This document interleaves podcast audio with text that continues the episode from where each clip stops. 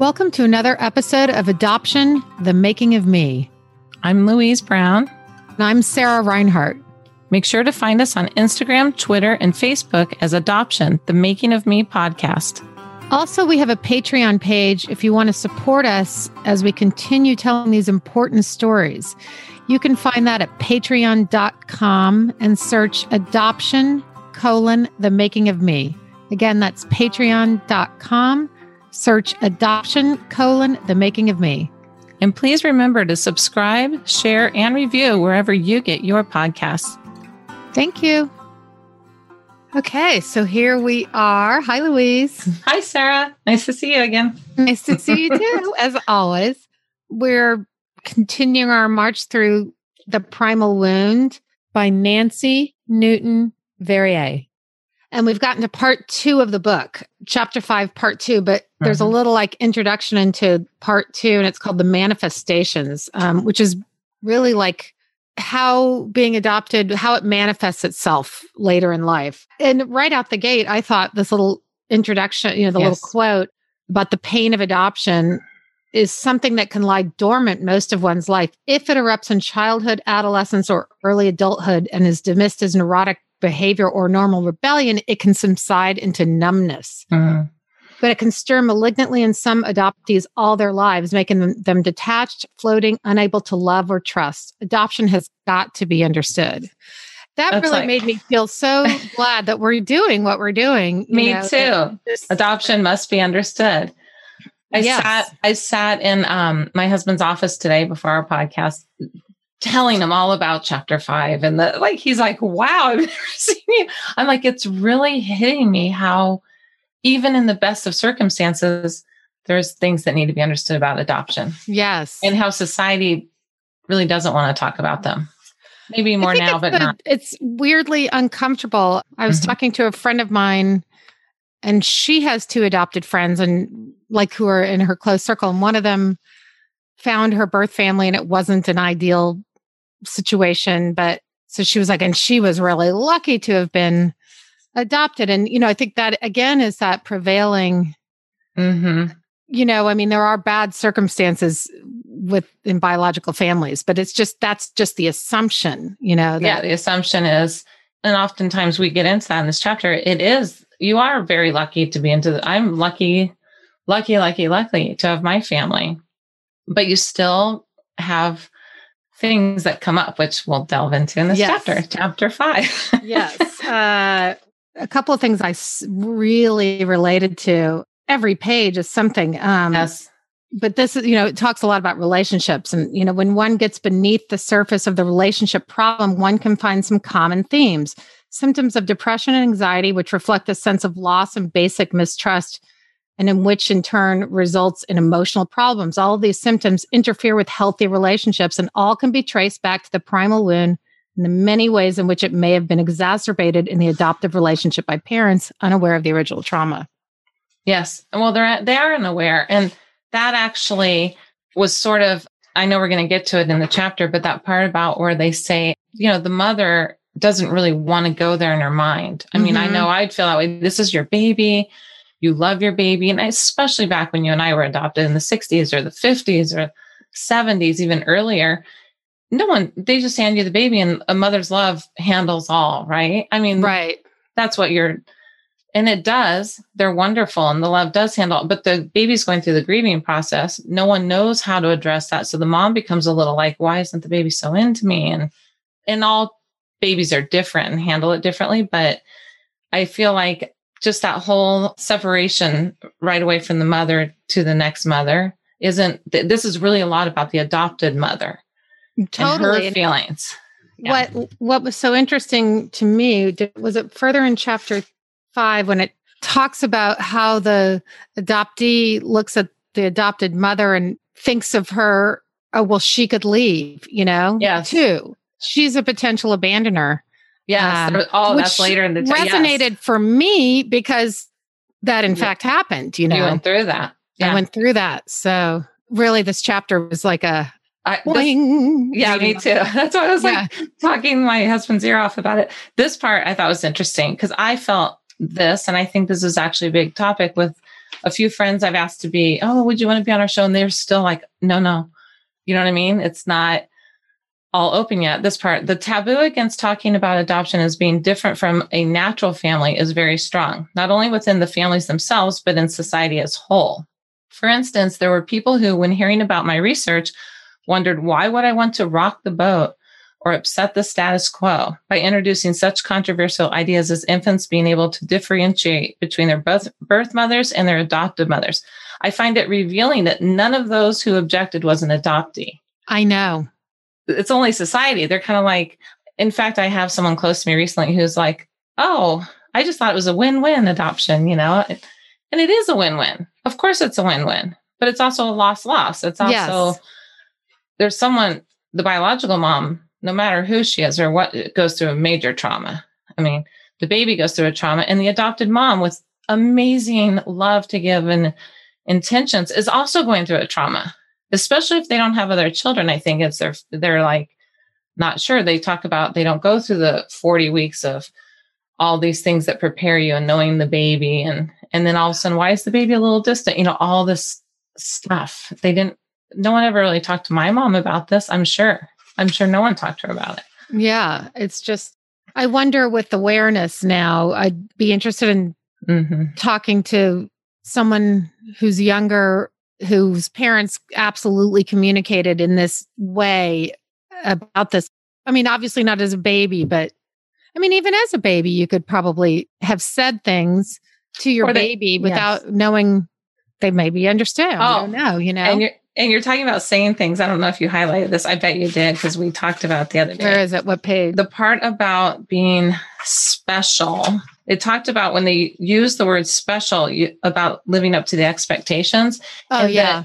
You and I talked about that. They kind of dig into it deeper. So special, it is a nice, I mean, of course, because you want to tell the baby how wonderful this is. You're home with us. You're special. And they said only one in like 50 adults they interviewed in fact, one of our guests that we recently had on, she was one of those people who she took special as she was an only oh, child special, right? We got to choose you. They had to get they got what they got. Yeah, that, they actually that said that in there. Yeah, and yeah. It was really special. And I thought of her. But then the other people, maybe you and I, I know that I had this. Why am I so special? Like there was that feeling of special makes you an overachiever in the family to please you don't want to rock the boat. So you're always trying, you're like, special I mean, well, I better not mess up also. Right. Which, or yes, there's a, you know, that's an either kind of an either or, because that either certainly or. wasn't the case for me. I was. No, but that came later. At the beginning, I think where we were pleasers. Then the adolescent part is when you start to reject right. that, which I thought, I thought was just really, they really delve into that and how almost all people have the same banter with their kids, which is so fascinating. Yes. I just thought that was interesting. What else did you find? There is so much. This I just thought was so touching. This woman saying, this is a quote by of an adoptee. I'm adopted. You wouldn't know it to meet me to all mm. outward appearances. I'm a writer, a married woman, a mother, a theater buff, an animal fanatic.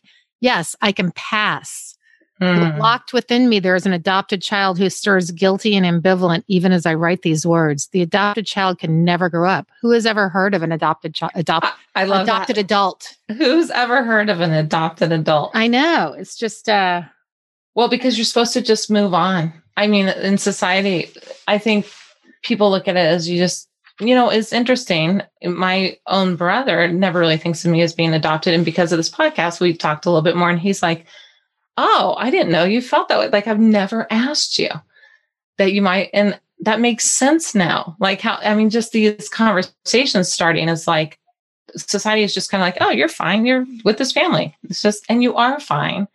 They addressed this on that This Is Us in an oh, episode yes. a couple weeks ago. This exact conversation between the two brothers and the non adopted brother was saying, well, you should feel lucky that you got into this family, you know, and that again, that's just that prevailing thought. Then you do feel carry around this guilt. Well, I should be grateful and I should be. I am lucky, I'm grateful, but I'm kind of not fitting or I want to be this or I want to be that. Like you're, you start, they talked a lot about well, you how, can be both grateful yes. and mm-hmm. those feelings can coexist. You're allowed. You're allowed to explore, love both families. You're that's the whole thing. There shouldn't be this overlaying pressure. And I think that just comes from society. I just thought it was interesting how society was mad at her for writing the book. The woman who wrote the book, she adopted a child and she brings her daughter into it frequently. Mm-hmm. So she's not coming at from just a clinical overview. She's coming at this is, you know, I'm exploring my own thing. Yeah. And I think I just, it'd be interesting to get her on the. Well, show. I know. I think that's an ultimate goal of ours. right. Track her down. Um, there was one thing I just saw. It has been shown that regardless of the intellectual reasons a child has been given for his relinquishment, there are often feelings of betrayal, anger, resentment, and sadness which are projected onto the available mother figure. Yes. With the whole projection on the mother figure, I thought it was interesting how they said most children that are adopted have an easier time with their dads, regardless if they're close to their dads. Right. So their dads may not be the most, like some dads, my dad was so nurturing, loving. We were very close. So you think, oh, that's father daughter. But actually, they said, even if they're, you're not that close to your dad, it's consistent and easy. And they're not the ones that have the problem. So the child instantly feels a little bit easier going with dad because mom is the untrusting figure Mhm. and she's taking on the the other the biological mom gives up the baby the adopted mom not even knowing this these poor adopted moms they've never been trained in this they're taking on this whole thing so a lot of biological kids boys and girls fight with their mothers a lot more it's interesting have a push and pull with their mom that they- Very. I just thought, oh, that was my mom and I. Poor my poor mom. She suffered a lot from that because I was mean as a teenager. Throw, throwing hormones into that. Oh, mix and you're God. just, uh, Hormones. this stood out to me too. Being chosen, and this was another adoptee, being Mhm. chosen by your adoptive parents doesn't mean anything compared to being unchosen Oh. by your birth mother. This feeling of being unchosen sets the adoptee up for many roadblocks to normal emotional development. hmm A lot of people have a very hard time with close relationships who have been adopted. They can be close to people, of course, and friends are easier. Loving relationships are a whole nother ball game. And you and I have both been through that, so Yes. we know. you know the need to be good often causes adopted children to be to be hyper vigilant Mm. which means that they are constantly assessing the climate of the environment in order to know how to behave Yes. Okay. So this is what I was going on and on in the office with my husband, and he's like staring at me because like he's working, and I'm like, oh my gosh, ding, ding, ding. This thing went off in my head that I am a, and you're like this too. We're both like this huge observer of the room. Like yes I can read a room. And by the way, I started thinking all my friends who are adopted, I won't name them, they can read a room too.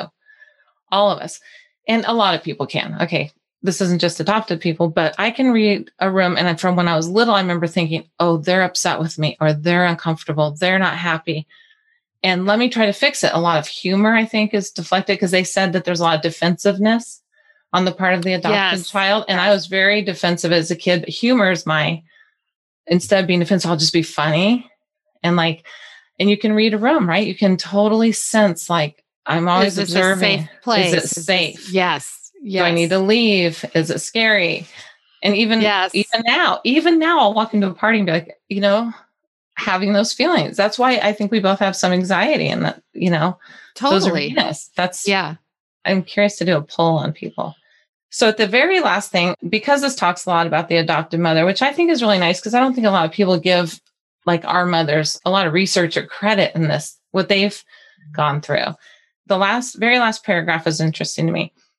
It's very difficult for the adoptive mother of a newborn baby to take in the concept of the primal wound. It's abhorrent. It is heartbreaking. It's something she would rather not think about. And many adoptive mothers don't think about it. The mother sees what looks like a normal baby, a baby who in many ways is normal. Later sees a laughing, happy toddler, and she can't believe that this child is aching inside.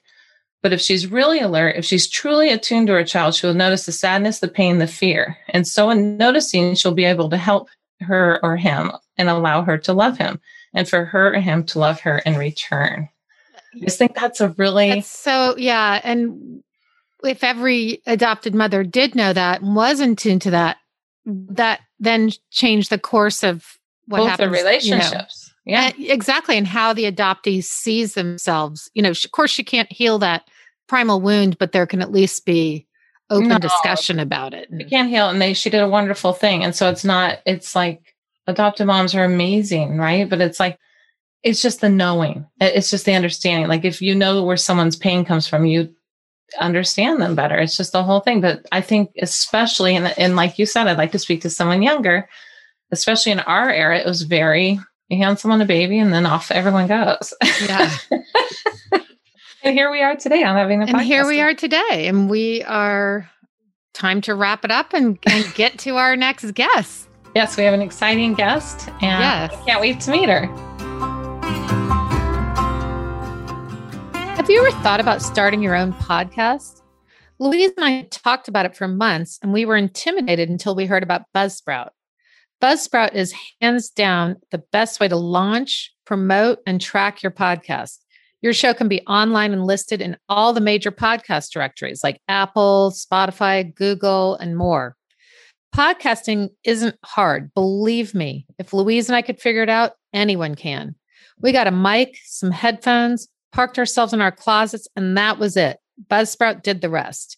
You get a great looking podcast website, and you can track all of your analytics to see how your podcast is doing. So if you follow the link in our show notes, it lets Buzzsprout know we sent you, and you get a $20 Amazon gift card if you sign up for a paid plan. And bonus, you help support our show.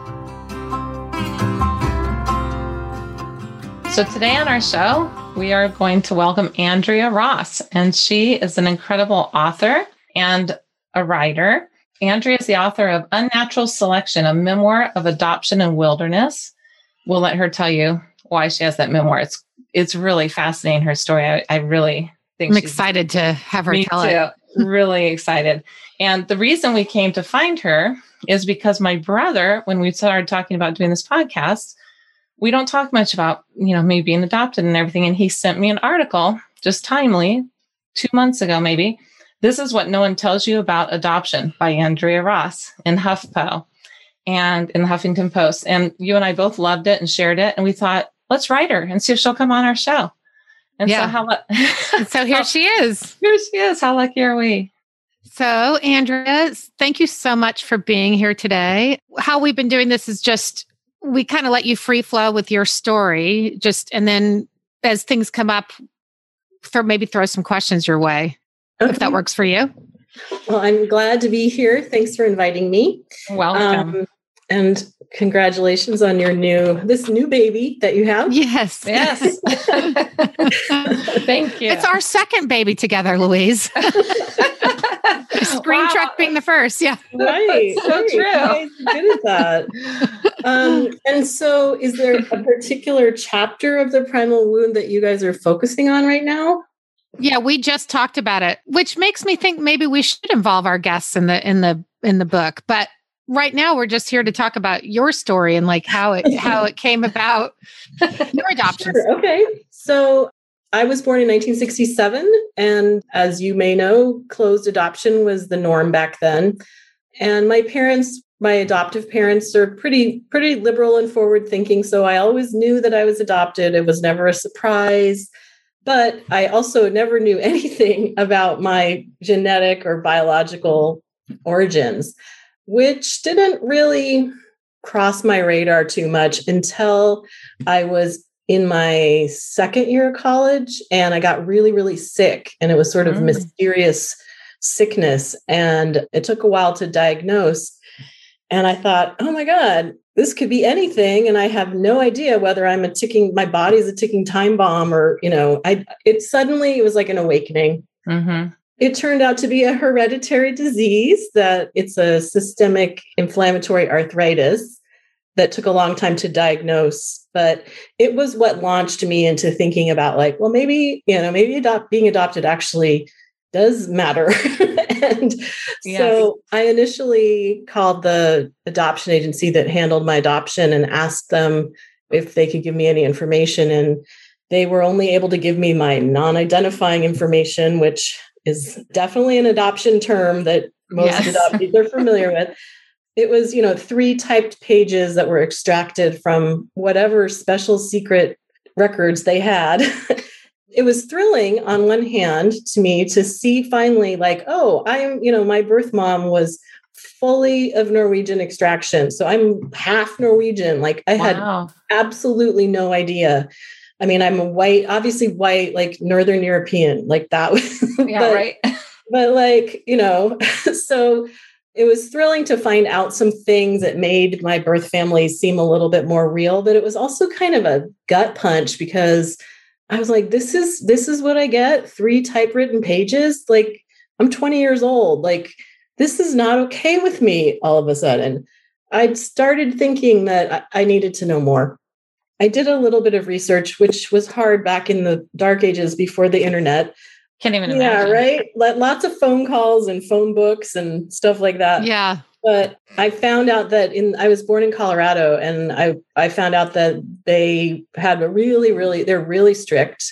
They are. I was born in Colorado as oh, well. Oh, really? Wow. Very strict, yes. Yes. So I tried to petition the court by telling them I had this disease that I needed to find out more about. And they're like, nope, sorry. Wow. And, and, I even got, you know, my adoptive parents' blessing and we all sent letters and they were like, nope, nope, nope, sorry. But there is this thing called the confidential intermediary service where you can pay $500 and we let an independent searcher look through your secret special files that nobody else gets to see and try to track down your whoever you want to you know find. And i was a little corrupt. I actually think, think that's how that's how they went through it for me. It's so crazy. It's like a it, money thing. it made me really angry. It yes. made me i mean i was you know maybe 23 or something by that time and i was like wait a minute, I have to pay. At, and, you know, I was 23 and I was working for eight bucks an hour or something. Like $500 was a lot of money. Yes. And I'm like, but that's my information. And it really, really, really made yeah. me angry. Yeah. And, and to add insult to injury, if whomever they did find, if they found them, there was no guarantee. If they found them, in this case, I asked them to was going to ask them to look for my birth mother if my birth mother did decided she didn't want to be found when she was at you know contacted they would say okay and like close it all up and and it That's would be it. as if it were never opened you know i would get zero information except that my birth mother had rejected me for the second time right. and i just couldn't i could not stomach that so i was like screw you and i decided to go all macgyver and just did like this, this, you know, DIY search, like snooping around archives and libraries and traveling to places where I thought my birth mother might have gone to school. And oh, wow. I thought my birth dad might have, you know, started a business based on my dumb three pages of probably mostly lies uh, in yeah. identifying information. And I made little inroads here and there, but not a lot. And I did that kind of poked my head in and in out of this scary research thing intermittently for about a decade. Wow. Um, wow. I, it was just, it was really hard for me to do. It was really, it took a lot of guts that I didn't have yes. at the time. And um, so I would do a little bit and then I'd pull back and then do a little bit more and pull back. And then at that exact time, I also was working as a backcountry guide which is what your book's about, actually. Right, right. Yeah. So strangely, those two decades actually, you know, those two situations or activities o- overlapped with each other almost exactly. Like the decade I spent working outside and the decade I spent searching for my birth parents. So I thought, hmm, that's interesting. uh, yeah. And I ended up writing a book about it. But to go back to my my adoption story was after 10 years of me realizing like okay i can't do this on my own they they've really you know crossed all their t's and dotted all their i's and i can't find anything. So i plugged my nose and paid the 500 stupid dollars to the confidential intermediary service and they found my birth mother in a week. Wow. It was and, that fast. Yes yeah, super fast.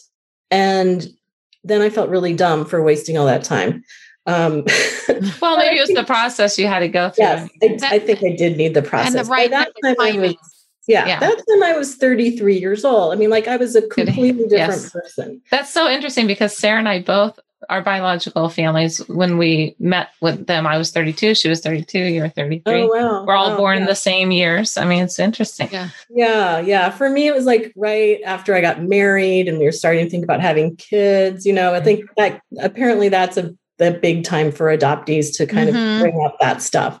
So I was like, okay, I'm I'm average in this way. So I lucked out, and my birth mom did want to be found, and so eventually all of the paperwork and red tape got handled, and and I was put in touch with her, and I called her on the phone, and um, Wow. yeah. and it was pretty surreal. And of course, I had so many questions. I wanted to know why I was the way I was. I wanted to, I wanted to look like her or her kids or, Yes. you know, whomever. And I did not get that satisfaction. I don't really look like her. I don't act like her. Wow, that's interesting. Yeah. So that I was like, wow, well, and how did I get to be the way I am? You know, I didn't have that like, I have found you moment, you know, where I'm like, Mhm. now I understand exactly why, you know, I, my eye twitches on the left or whatever, you know. but nonetheless, it, it did fill, it filled an empty spot that was just really painful. CF, the primal wound. And, uh, but just in a different way than I thought it would. we talk about that how there's that you don't even know it when you're like you said when you're a kid you go through your life but you're there is something like a the glue that's between the fabric or whatever it is Yeah. yeah, Yeah. kind of like scratching an itch you didn't know you had or are you in, are, you- are you still in touch with her your biological yeah so um we've been in reunion for about 20 years now. Wow. I feel really lucky because i hear that that reunions don't often last past about eight or ten years just because Yeah. it's it's unnavigated territory. We don't have a word for who these people are in our lives our relationship. We have to like forge all that ourselves it's a ton of work. You know that if you've done, it sounds like you've done it. Yes. A lot of work and it's really painful work. And there's a certain amount of like tenacity i think that it requires on both people's parts. And so if one person isn't tenacious or isn't interested then it will fall away. And luckily that hasn't happened for me. Although it might after my book was published i don't know. We're excited we're we're waiting for our books to arrive and i can't wait to i'm like i want to hear the whole so did your adoptive parents meet your biological mom? Yeah. So let's see, probably less than a year after I first like spoke on the phone with my birth mom, my birth mom and her husband and my half sister flew out to California to meet me and my that's husband. Are they still in um, Colorado? No, sh- they were in Indiana. Yeah. Okay. Her, her husband was from Indiana, so they moved to Indiana. So actually, we were living in Davis at the time. And so they came to Davis, and then we drove up to Chico a couple days later. And like, I, in- I introduced my mom to my mom, and I was like, oh that's interesting it was just mind blowing. I was just like, it was really weird. It was just too surreal for me to handle. I was just like, I need to check out. Yes, I would I would feel the same way. yeah it was it was a lot and i mean to their credit both my mom and my birth mom you know knew that it was a big deal for me of course they knew it was a big deal for them but they're like are you okay with this are you sure you know and so yeah they have met and then i did go on to meet my birth dad a few That years was going to be my next question. Mhm. yeah. And and also the circumstances by which you were adopted, why you were given up for adoption. she was 17 or 18 Mhm. she was i think she she was in her very first year of college when she found out she was pregnant and i don't really know the whole story but it sounds to me like her parents decided what she was going to do oh she went to live in the florence crittenton home for unwed Oh. mothers in denver she, i know exactly i know where that is that's so crazy and um, it's still there Yeah, and lived there for, I think it's not there anymore, No. actually. Lived there for four or five months and then went to summer school because I was born, well, it's my birthday next week, actually. So I was Oh. born at the end of May. So she just, like, right at the end of the school year, she just, she went to summer school for the summer and, like, caught up and it bop boom, you know, like, was back on track with her life. And she had been dating, I guess, my birth dad for a while but he also got somebody else pregnant. oh that's like that's like my family really? oh my gosh. very similar So, yeah. So um, he had to marry the other girl because she got pregnant first, I guess. Oh, and I, I shouldn't be laughing. It's well, I mean, they're young people. Now that we have our own children, you're like, oh, well, they're very young. I mean, yeah, there's, yeah, exactly. Like mistakes were made, right? Yeah. So he got married young to the other pregnant girl. And so I had a sibling who was almost my exact age. Wow. Which I thought was really, you know, I, I learned that actually in my non-identifying information. And I that was also mind-blowing. Like, wow. I mean, I assumed I probably had half siblings out there somewhere, but not one who was born, you know, two months earlier than me. Um, Have you um, met that sibling or your yeah. Eventually my birth mom gave me my birth dad's name and you know, when you have a name, it's a lot easier to find a person. Yes. you don't have a name. So I found him really easily. And he too was was happy to be found, although he said he didn't know I existed. Oh. Was ah. that true? I don't know. Huh. My birth mom says, Oh no, no, he came with me to get the test done. so somebody's having some selective memory. Yeah which you know makes sense to me it's like all of that is just that's a whole lot to handle if you're 18 or 20 years old yeah it is so anyway so he had two sons born to him and so he was stoked to have a daughter Aww. um and i am a little bit more like him like we're both really into the outdoors and stuff like that although you know he's more of like the hunter fisherman kind of person and i'm more like the not hunter fisherman. Yeah, the hiker appreciation. yeah. But we do share, like you know, like I, have gone hiking yeah. with him and stuff. So then I ended up meeting him about maybe about a year after I found him, and he like threw a big barbecue with every relative he could find. Wow. So my husband and my I think my son was probably five at the time. The three of us drove up in our little rental car to his yard and it was full of more blood relatives than I'd ever seen in my life. Wow. How was that, that experience? Was, yeah. I mean, I was probably, well, I was over 40 by that time, I think. So that was pretty intense. Where did where did he live? he lived in this in the same area as the same area where he grew up and where in Colorado. Met. Yeah, in northern Colorado. Okay. Yeah. So and was everybody in the family were they excited to meet you and how I was that? So. I mean, everybody was really nice and and nobody was mean to me or anything, but I don't know. I don't know how they really felt. Right. But, you know, they it, it was really good to meet them and and stuff. Was he still married to the same woman? No, as you might guess, that marriage did not last long. Figured, but you never know. They're so young. yeah. So then he got married not too much after that and had a second boy. Oh, so the boys are half brothers too. They're half brothers. Yeah. Yeah. Were you an only child growing up?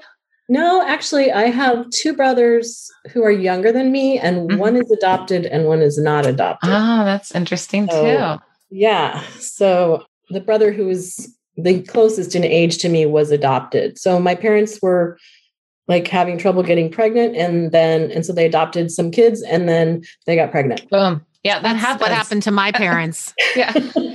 but my mom got married, got pregnant with twins when my brother was five months old. So, oh my gosh, oh my gosh, wow! Suddenly there were four when there'd only ever meant to be two. wow. Um, that happens a lot that we're finding. It's interesting. Yeah. Your biological brothers, how are those relationships? Well, my brother, my birth mom has two kids besides me, and one is a girl and one is a boy. Although we're all grown up now, so we're men and women, I guess. But right. um, so Erin, my sister, is she's a good eleven years younger than I am, but she and I are pretty close. Oh, that's we really enjoy each other. My half brother Mike, her brother, is a couple years younger, and he's plenty kind and and stuff but we don't really you know we don't like keep up or anything I mean, yeah. he invited me to his wedding and stuff. Like, so I'm in their family, but we don't like, you know, hang out and chat and stuff. And I would say the same thing is kind of true for my birth dad's sons that, I mean, we're friendly, but, you know, we don't like seek each other's company out. Yes. Yeah. Yeah. Well, it's a whole, it's like meeting, yes, they're your siblings, but they're new people in your life. Like if you're going to bond or. yeah. Yeah. That's, and, you know, and like I just was barging into their life, you know. like I'm like, hi, I'm here, you know. Yes. like so We've talked about that, Sarah and I, because I, I did not find my biological father's side, but I know a lot about them because now you can look things up. Mm, And and I like I don't think they know I exist either because he got someone else pregnant, married that person. I have no idea what his life is. But it's like, hi, I'm here. right, right. A And- whole different ball game. especially like okay so even if the birth parent is really interested in meeting you know me you Yes. that doesn't mean their kids are Right. I mean- necessarily you know or maybe they think they are and then they're like wait a minute i feel usurped or you know so it's the whole thing is very complex and and as i said before like there's no map for how to how you're Yeah. supposed to do this. You know we don't have any idea any precedent set for like what is this person supposed to be to me? How am i supposed to you know Mhm. behave with them? How close am i supposed to be? How how not close am i supposed to be?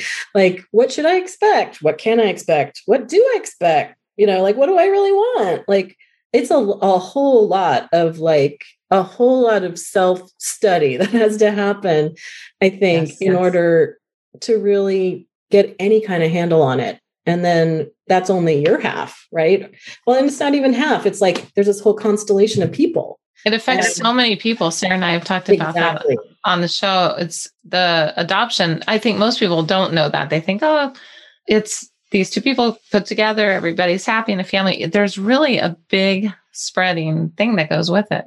yeah A yeah. network and a web and Yeah. So, like, for example, my half sister, who I call my sister because she's my only sister, otherwise, I have brothers. She invited me to her wedding and she even like asked me to write a poem and read it at her wedding, which was a huge honor. You know, I'm at the Rehearsal dinner. Yeah. And, you know, having a drink at the bar after the rehearsal dinner and chatting with all these people I don't know and talking with my my half brother, you know, just drinking a beer together or something. And his one of his buddies from college shows up and he's chatting with me. And so after like a half an hour, the guy says, Oh, so how do you two know each other? and, and my half brother and I just look at each other and I was just like, why don't you handle this one? Because like, you know, some things you don't know what they Yeah. you want you to say or not say. Yeah. Right. I'm like, that's not my story to tell. A lot of it is my story to tell, but he gets to decide how he wants to introduce me, you know? So he said, Well, this is my half sister. My mom had a baby when she was 18. and the guy was, you know, he tried to handle it really well. He was like, Oh, well, nice to meet you, you know, blah, blah, blah, blah, blah. And then I pretty quickly excused myself and went off to bed or something. And uh, I heard as I trotted back down the hallway, Are you serious, dude? I thought she was like your babysitter or something. So, you know, it's just like it's ongoing, you know, it's, Yeah. it's, it's probably not ever going to end. There's always going to be some new facet that has not been explored before. oh, for sure. Your brother was was also adopted. How did he find his biological No. family? Is how did he fare up in life? He did not find his his biofam. He did not want to. And we talked about it a couple times because I was pretty, you know, in the thick of all of that. And he's just like, I don't want to go looking for them.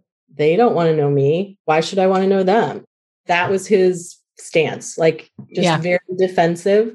And he was gay. And so I think he had extra skin in the game in terms of like Acceptance. being triply triply rejected or you know so i was like fair enough you know i get it i get the whole not wanting to be rejected again it's terrifying but he because of that he never had any health history and um, he actually died young i mean he oh, I'm sorry. died a few years ago when he was only 45 years old Oh. of an apparent heart problem um, Like a genetic. well who knows like Right. you know, but Mm. and it's just sort of like wow well that's more food for thought in terms of how important it is to allow people that kind of information Um, well, well, and even if you don't want to find, if you don't want to know people, there's the whole thing. You can't have any information in Colorado. It's the same thing. You can't just know facts about your health, about your right background, like an intake form. It's the most interesting thing. Right. And I don't know if you found that some of your non identifying information was not even true. Yeah. But that's what happened to me. And I have no idea who did that sleight of hand, whether it was the social workers or just my mom, my birth mom just didn't know stuff and made stuff up, or her dad deliberately made stuff up to keep people off the. I was going to say it might be someone protecting her, like mm-hmm. not wanting her to be mm-hmm. tracked down. Yeah, totally. Because she was so young. Right. So even when we do get information, it's not necessarily true, but there's no way to know whether it is or not. So it's just. it's just I didn't, I ended up not having that information, but I had um, my mother, my mom who raised me, she knew things that they told her. Some turned out to be true, some were completely wacko. I think the social yeah. worker just wanted to like get, tell her things. You know, the social workers were very integral. I mean, it was the social worker and the adoption agency, closed adoption, Colorado. Nobody knows anything else. You know, right. and she tried to take notes, and from what she knew, some turned out okay, and then some was like, "That's just out of left field. No, none of that was real." yeah, yeah. Well, apparently, it's kind of a thing. I mean, I've, I've done a lot of reading about adoption over the years, and it seems to be a thing to to falsify information, sometimes to keep people off the trail of whoever's involved, but sometimes because they wanted to make the adoptable child more more adoptable. I was just going to say that, you know, exaggerating the yes. In or, my uh, not identifying it said, you know, athletic and that, you know. Which I mean, one? Well, no, about both of my biological oh. parents.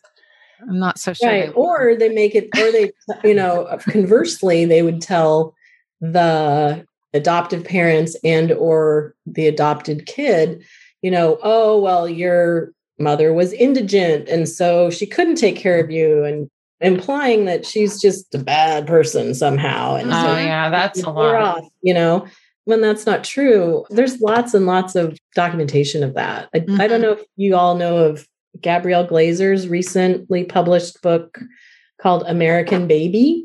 No, I just talked about this. Yes. I mentioned it, it in, in my article. Yeah. Yes. Article. Yeah. Saw that. It's really good. And she's not she's not directly, you know, involved in adoption. She's not part of the constellation, as we say.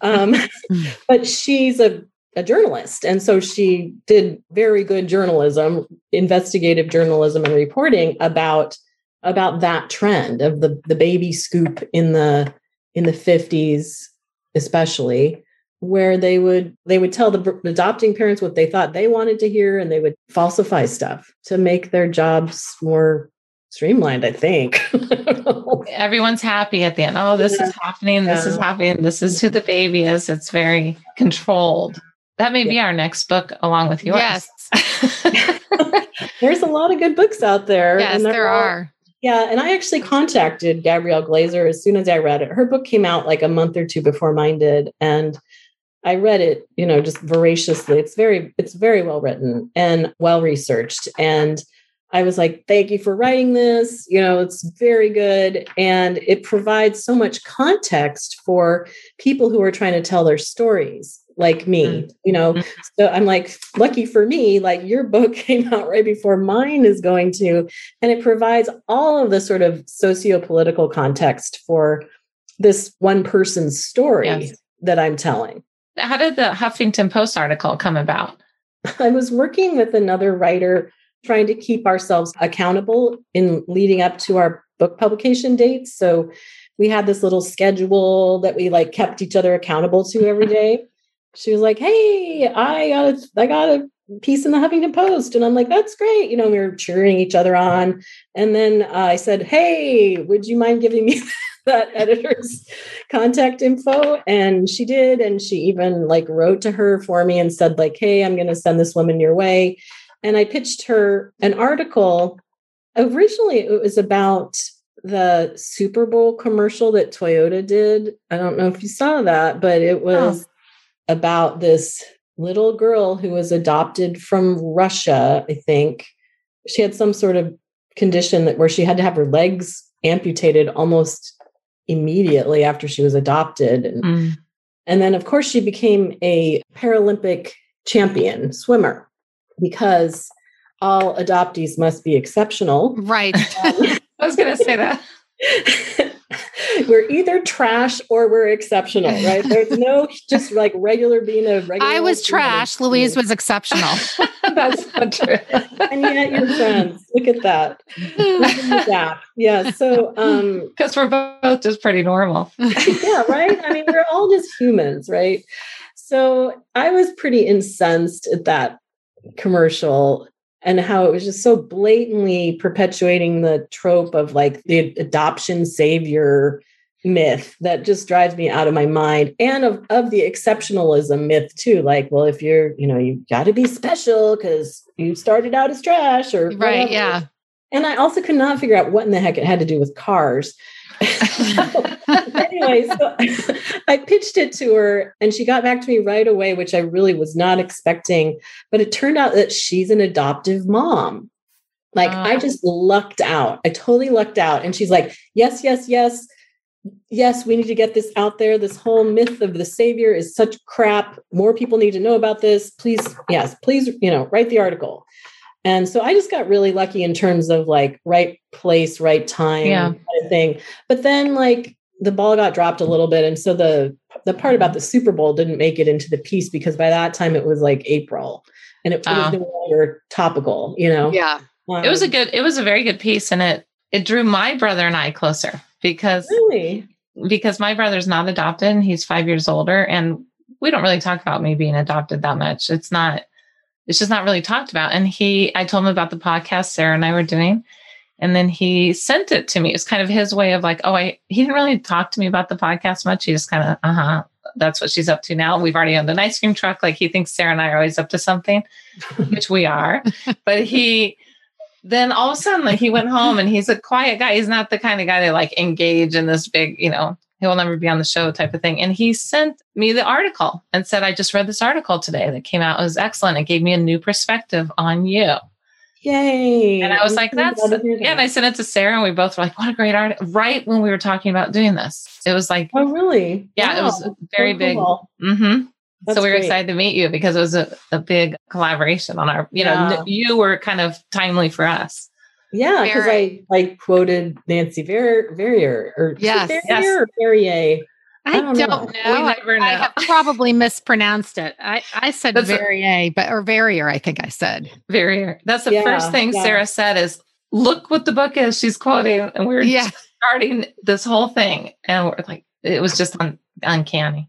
Yeah. Well, that book was really important to me. I think I read it when I was first starting to search and kind of having my awakening, like, oh, yeah, this is actually kind of a big deal. It just resonated so deeply with me. And so then when I was looking to get blurbs for my book, oh my gosh, what a terrifying and intimidating thing to do, right? So my press was like, gotta get blurbs for your book. I'm like, ah. I just emailed her and she said yes. Oh, and so Nancy Verrier or Verrier, we need to find that out. Nancy, sorry, blurbed my book for me. That's and fantastic. yeah, we just, we had talked about trying to get her on on here. Well, she we, might do it. She's you know she's she's that would be quite, at the um, end of the book to at have her book, on to have her on. on. Yeah, she, yeah, she was very responsive and she wrote me a really nice blurb. So that's fantastic. Yeah, yeah. Well, I had the book for a little bit, and actually, um, Sarah's the reason I read it because I had it. I can't remember why I had it. Someone told me to get, it, and then I didn't really want to know about. It. I'm like one of those people. I don't really want to know about it, actually.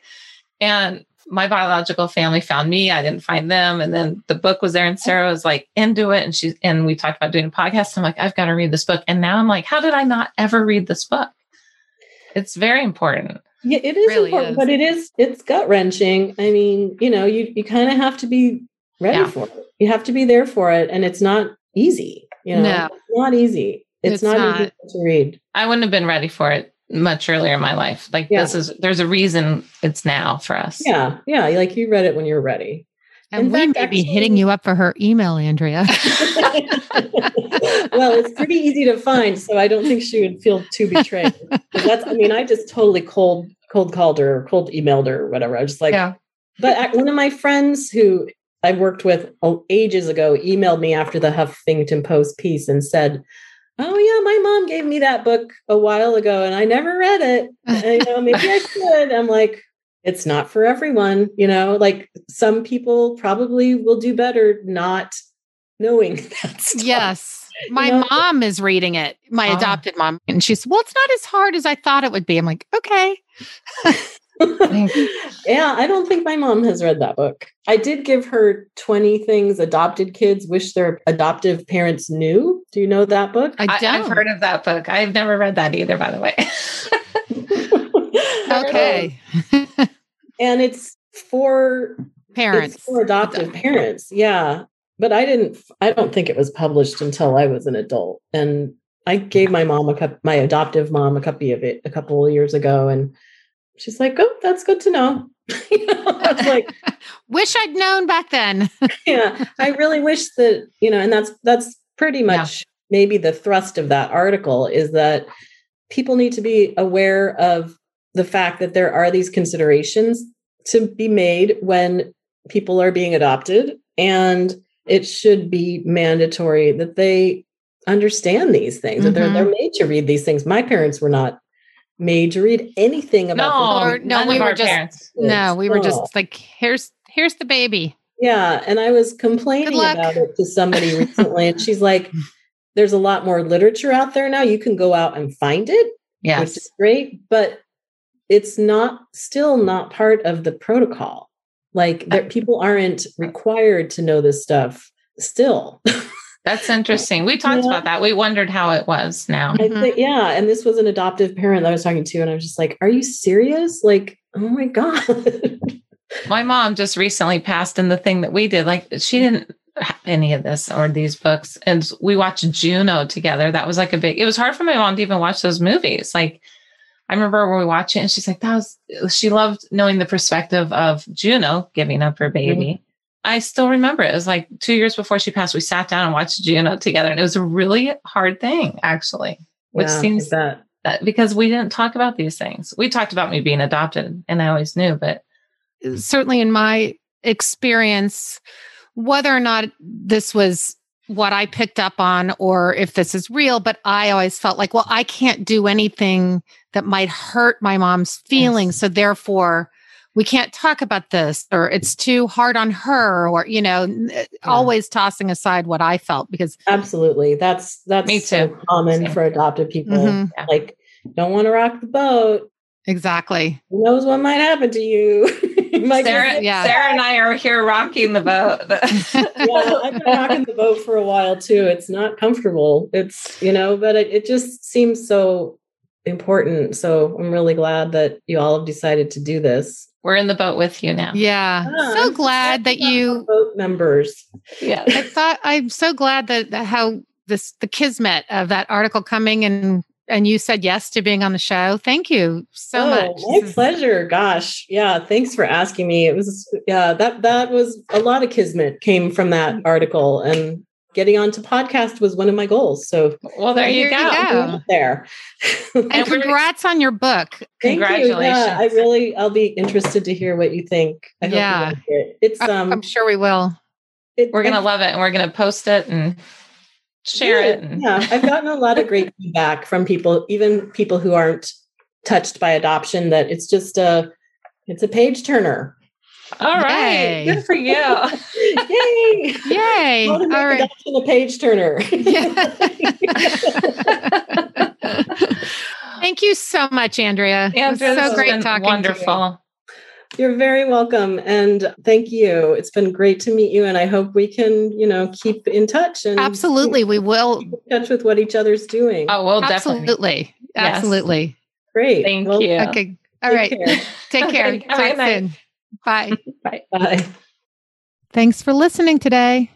And again, make sure to find us on Instagram, Twitter, and Facebook as Adoption, the Making of Me podcast.